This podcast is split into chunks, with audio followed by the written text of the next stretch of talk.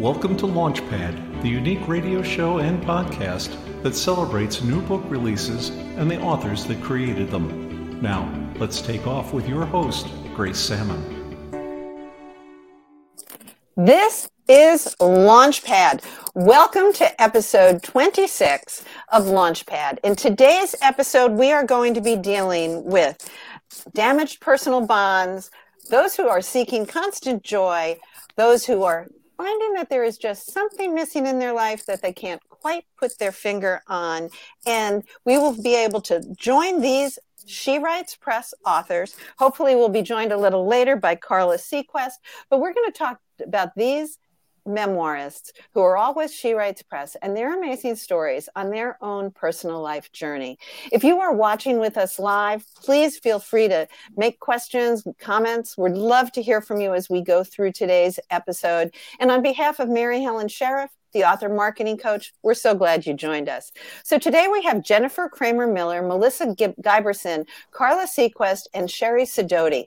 They've all written memoirs, as I've already mentioned. And I hope that during today's episode, you'll not only find that your TBR list is growing at an astronomical rate, but you're going to find very personal stories with these wonderful memoirists. Let's start out with Jennifer Cramer Miller and her book title, which I absolutely loved Incurable Optimist Living with Illness and Chronic Hope. Melissa Giberson with Late Bloomer Finding My Authentic Self at Midlife. Carla Seaquist, who I hope will join us, as I mentioned, the main event, mother daughter turned tragedy into peace, and Sherry Sidoti with her book and an intriguing title, A Smoke and a Song, a memoir. Welcome to each of you. Thank you Thank so much. You. Thank you. So wonderful to be here. I'm always happy to host all authors, but She Writes Press is always a special one for me to welcome. Brooke Warner is such a supporter of authors, particularly women authors. So, welcome to each of you on the She Writes Press panel. We do have people who are watching us today. So, good afternoon to Michelle and to Denise. I'm so glad that you're here. Please feel free to comment as I mentioned. Jennifer, let's start with you. Let's talk about your book, Incurable Optimist Living with Illness and Chronic Hope. Yes, I am so happy to be here. So great to see you, Grace and Sherry and Melissa. I'm happy to be with you guys. This is going to be fun. So, yes, my book, as you said, it's a memoir, Incurable Optimist Living with Illness and Chronic Hope. And the story really starts when I was 22. And I was a college graduate. I had a business degree in hand, a psychology minor. And I was living with my best friend in a pretty apartment. And I got a PR position. I was just ready to launch, happy, healthy, normal. But then one day I just woke up and my eyes felt puffy and I just felt off. Um, so I went to a doctor, like you do, expecting one of the medical familiars, like flu or virus or strep throat. But instead, I heard um, from the doctor that I had kidney damage and I needed to have a biopsy to determine the cause and extent of this damage. And um, that was scary. So I flew back to Minneapolis, got the biopsy, and learned that I had an autoimmune kidney disease. And attached to that disease were two words, which were hard to wrap my brain around when I was 22, but those words were progressive and incurable.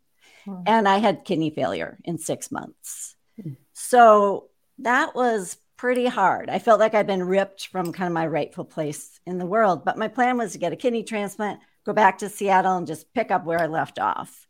I just had no idea what was ahead for me. So now we're 30 plus years later, and I've been on dialysis three times and I've had four kidney transplants, hmm. which, yes, that is a lot. I mean, I always have to like leave a little pause right there so people can yeah. go, wow, that's a lot. Wow. But mm-hmm. my life has just really been a very beautiful life because of so many people who have helped me along the way. So, um, I've had so much family love and support from benevolent strangers and really seen so much about the power of people helping people.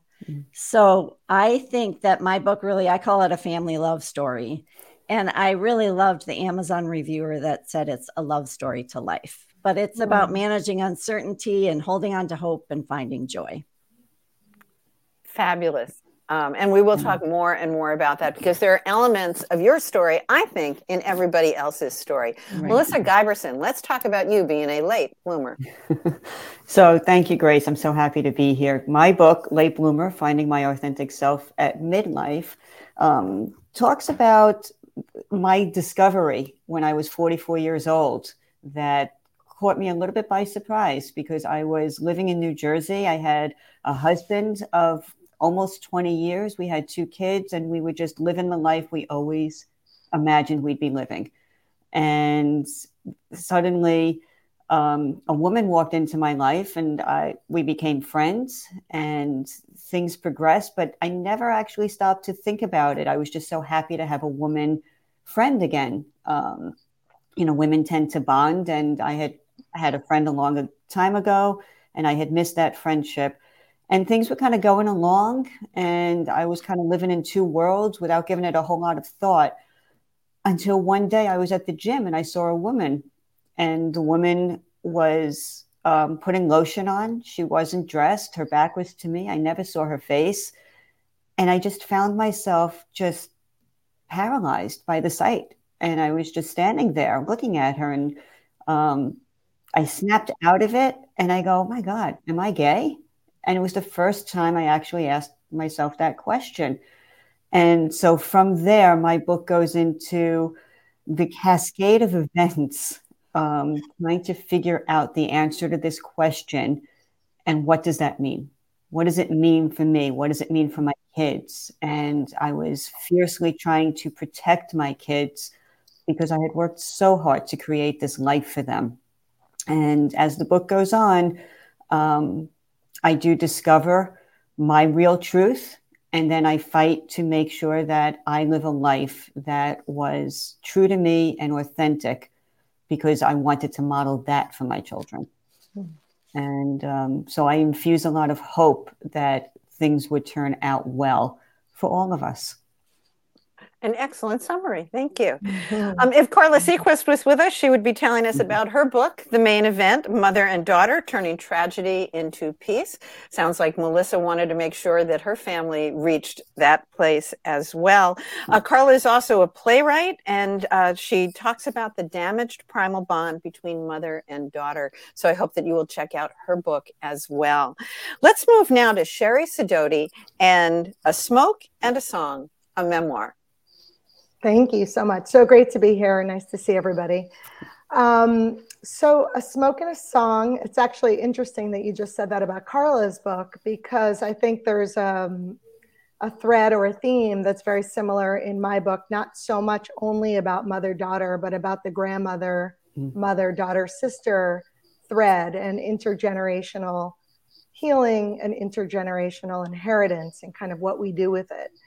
So my story is one of my stumbling really through womanhood, through spiritual awakening, through self actualizing, through various healing journeys that I've, the, a longer healing journey that I've been on, but through various opportunities, I would say, various experiences that led me to um, be a seeker and eventually become a yogi and teach yoga and share that and a mother.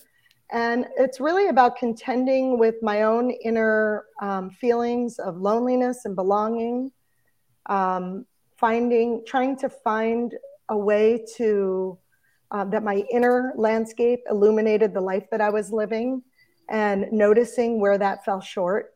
And then being on a, a real kind of fierce quest to get there, to feel like um, you know, as part of the healing, which happens in my experience bit by bit, it hasn't really happened as one full sweep or one mm. big life experience that has given me the blessing of the aha and big a big teaching. For me, it's been kind of a slow rubbing of the coal into the diamond. And um, and so I go through the my story begins. Um, I'm 50 years old. It's in the height of the pandemic. I have a lot of personal shifts and changes that are happening, big time of transformation for all of us, but also in my personal life. And at that time, my mother is diagnosed with terminal cancer. And um, that's how the book begins. And, or actually, we're waiting for her her diagnosis at the beginning of the book. And then it goes into my story through kind of the three realms of womanhood. I would say like maidenhood, motherhood, and then leaning into cronehood, although it's not named at that, as that. Um, and it's really about my own source of seeking freedom, not so much from what I've heard through the spiritual texts and the people in my family that, you know, freedom comes from letting go, but more from really digging in and digging mm-hmm. into my life, digging into my body, understanding who I am, and that being the source of freedom for me. I just love each of your descriptions. My TBR list is growing, although I actually have read Melissa's book. So uh, the other two are on my list now. So thank mm-hmm. you. Um, I want to talk about this idea of digging deep. It sounds like that's particularly important for Sherry and Melissa. Jennifer, what about yourself? Because you had four kidney transplants. I yes. Mean, yeah, I I love the the some of the concepts that we all kind of share, and digging deep definitely is something that to figure out your life and how you're going to manage it. I mean, for mm-hmm. me, there was a moment where I realized I wasn't going to get rid of this illness. It was going to hover over me forever. So I felt like I was inspired by a Joseph Campbell quote like, we must be willing to let go of the life we've planned and accept the life that waits for us. And I just realized, I mean, how am I going to do that? Like, that is what I have to do is somehow let go of this idea that I was going to live in Seattle with all of my friends and, you know, meet this rom com worthy soulmate. And I wanted pretty babies to pump out on like holiday cards. And I just had this idea of what my life was going to be. And it did not involve kidney failure and it did not mm. involve what ended up being four kidney transplants. So I really had to dig in and figure out how am I going to make this life meaningful and I, how am I going to make it a good one. Hmm there's so much level so many levels here of uh, living our authentic life you know whether it's you know melissa in your book you talk about you know meaning to walk away from that authenticity at one point.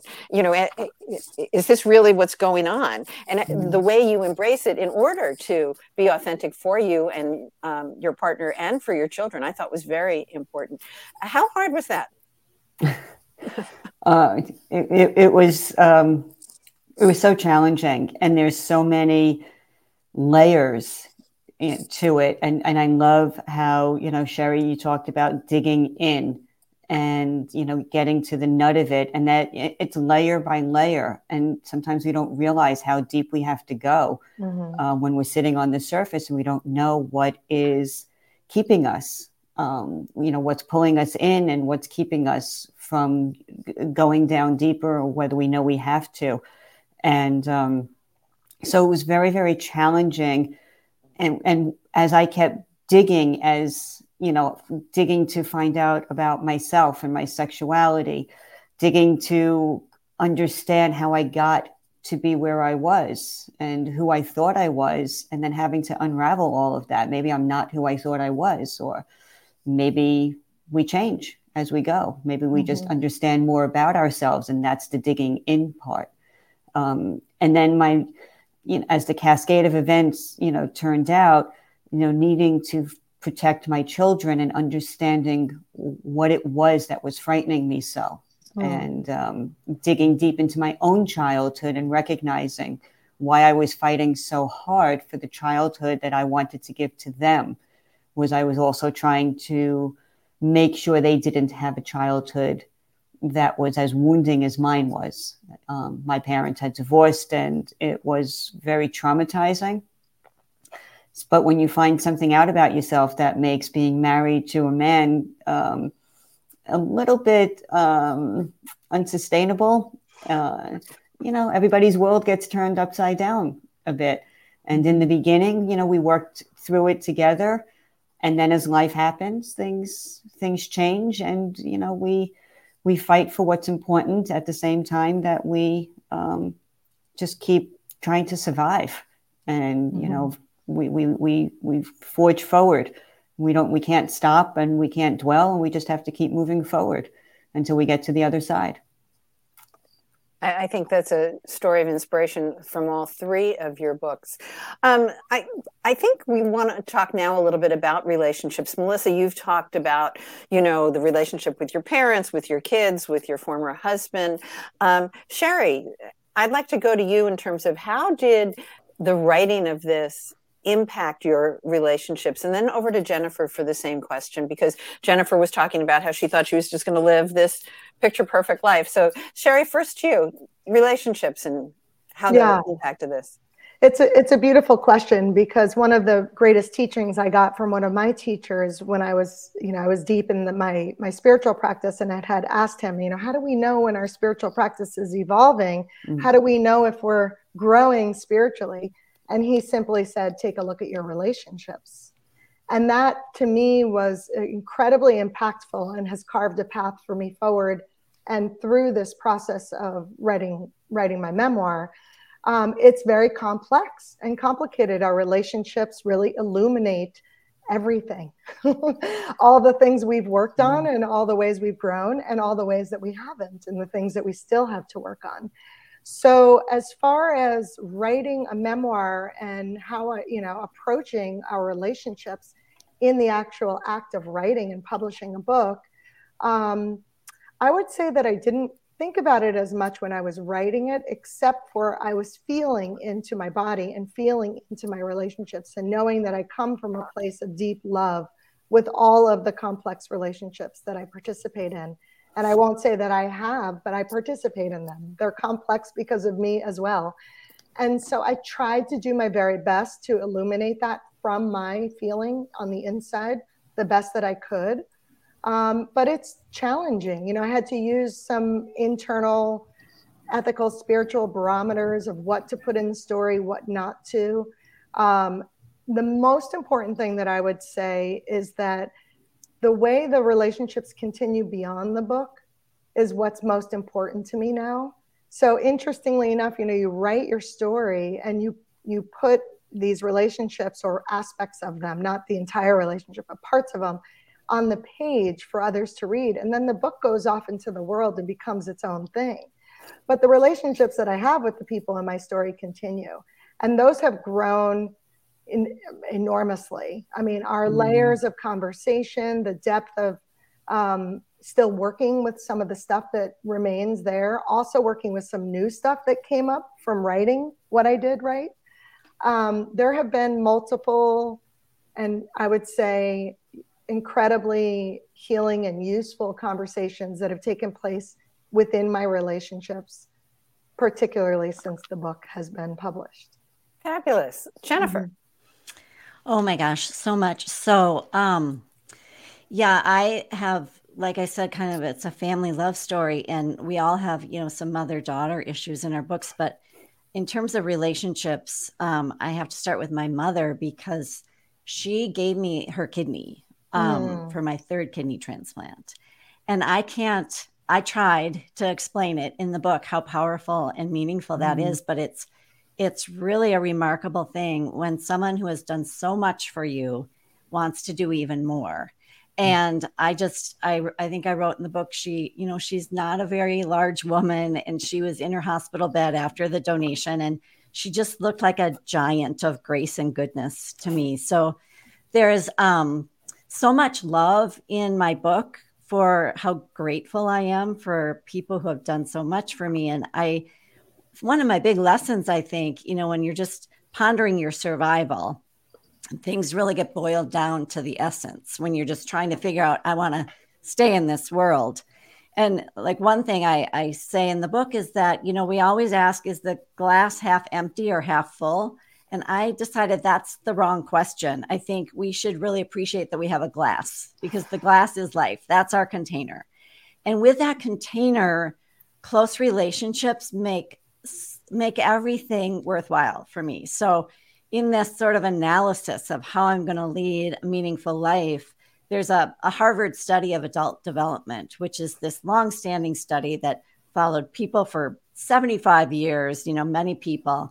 And they really found that the essence of having happiness in a life is close relationships.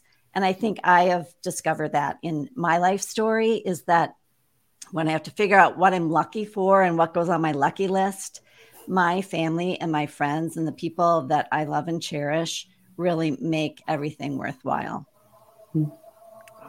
Absolutely. And we have comments that are saying that they can resonate with each of these stories. There are wonderful lessons in each and every one, especially one about wanting to raise your kids better than your own uh, mm-hmm. growing up time. Mm-hmm. So, uh, wonderful lessons and comments there as well. I'm curious about memoir. I never used to read memoir.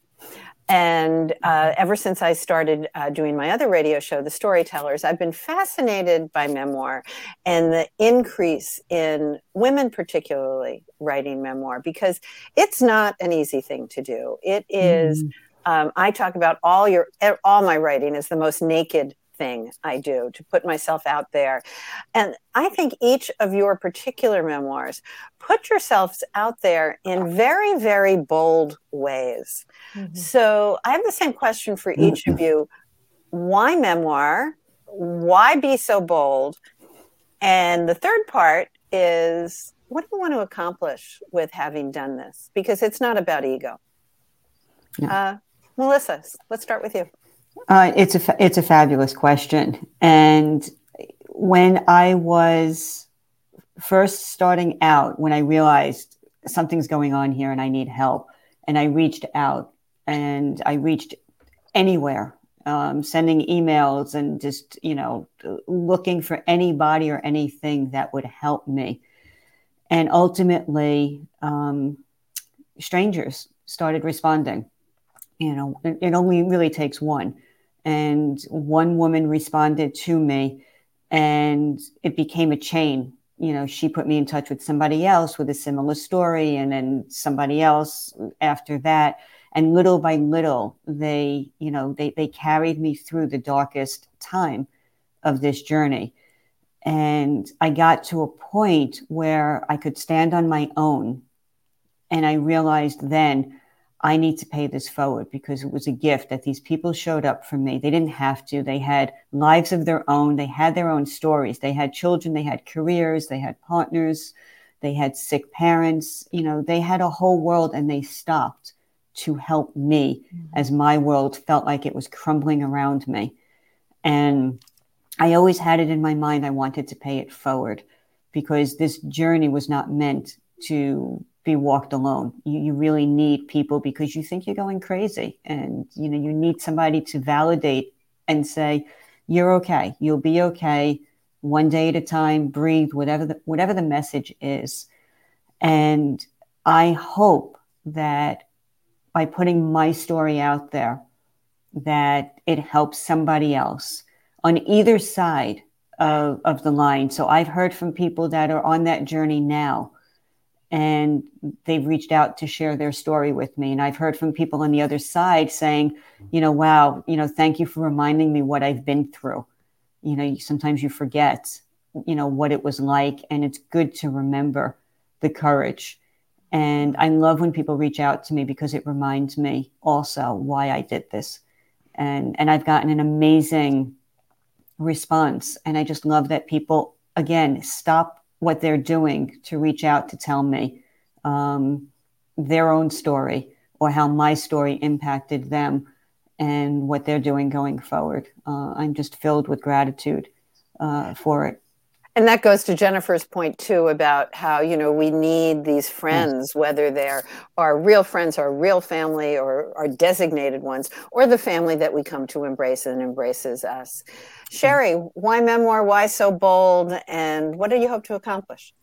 Yeah, thank you. It's such a great question, and I would say my answer is very similar to Melissa's in terms of you know memoir really becomes mirror, mm. I believe and in sharing our stories or when somebody else reads along my story my hope is that it is having them illuminate or reflect or consider their own story alongside by me as they read my story. So that mine is really my my my story and the things that have that I'm sharing in the memoir are really just a path for someone to connect to their own life, mm-hmm. their own decisions, their own growth, and have that mirror there.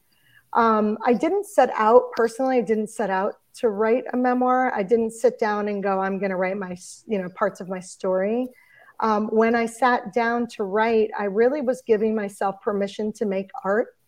I had been on a path of service mm-hmm. with everything I've ever done career wise, and then even in my friendships and the way that I, uh, you know, the role that I played in my family of origin.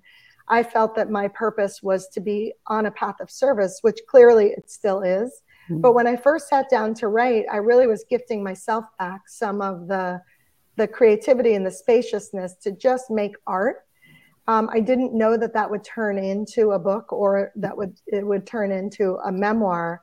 Um, and the I think that lended itself a bit, or it lent itself a bit to um, being a little bold or just raw and vulnerable in terms of what I wrote.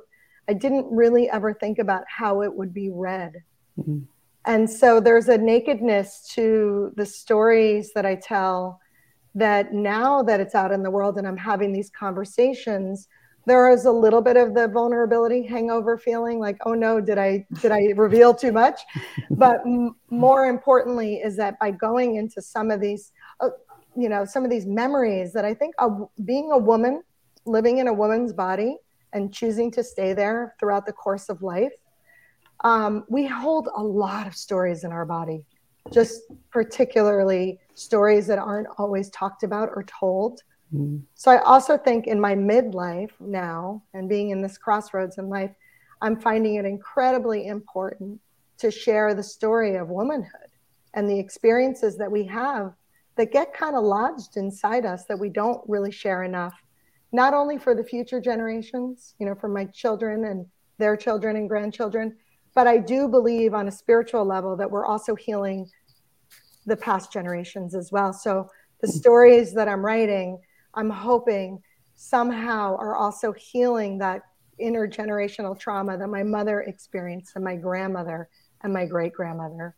And, and what a great thing to pick up on what Melissa was saying about a gift paying it forward, but yeah. also the gift that you gave yourself a gift in this mm-hmm. process. Mm-hmm. Jennifer, um, same question, but I also want to um, have you touch on the, your interest in patient advocacy, which is a real avocation of mine.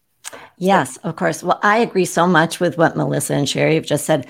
I love memoir a lot because I find that the most idiosyncratic of stories are the most universal.